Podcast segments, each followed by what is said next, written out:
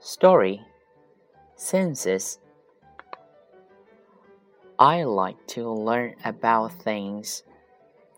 How do I learn about things? I use my five senses.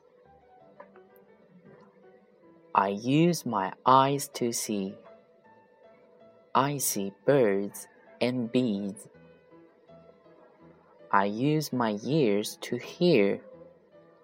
I hear birds sing. I hear bees buzzing. I use my nose to smell. I smell pretty flowers. I use my fingers to touch. I touch the fuzzy caterpillar. I use my tongue to taste. I taste sweet berries. I like to go to my garden. I use my five senses. I use them to see and hear. I use them to smell and taste.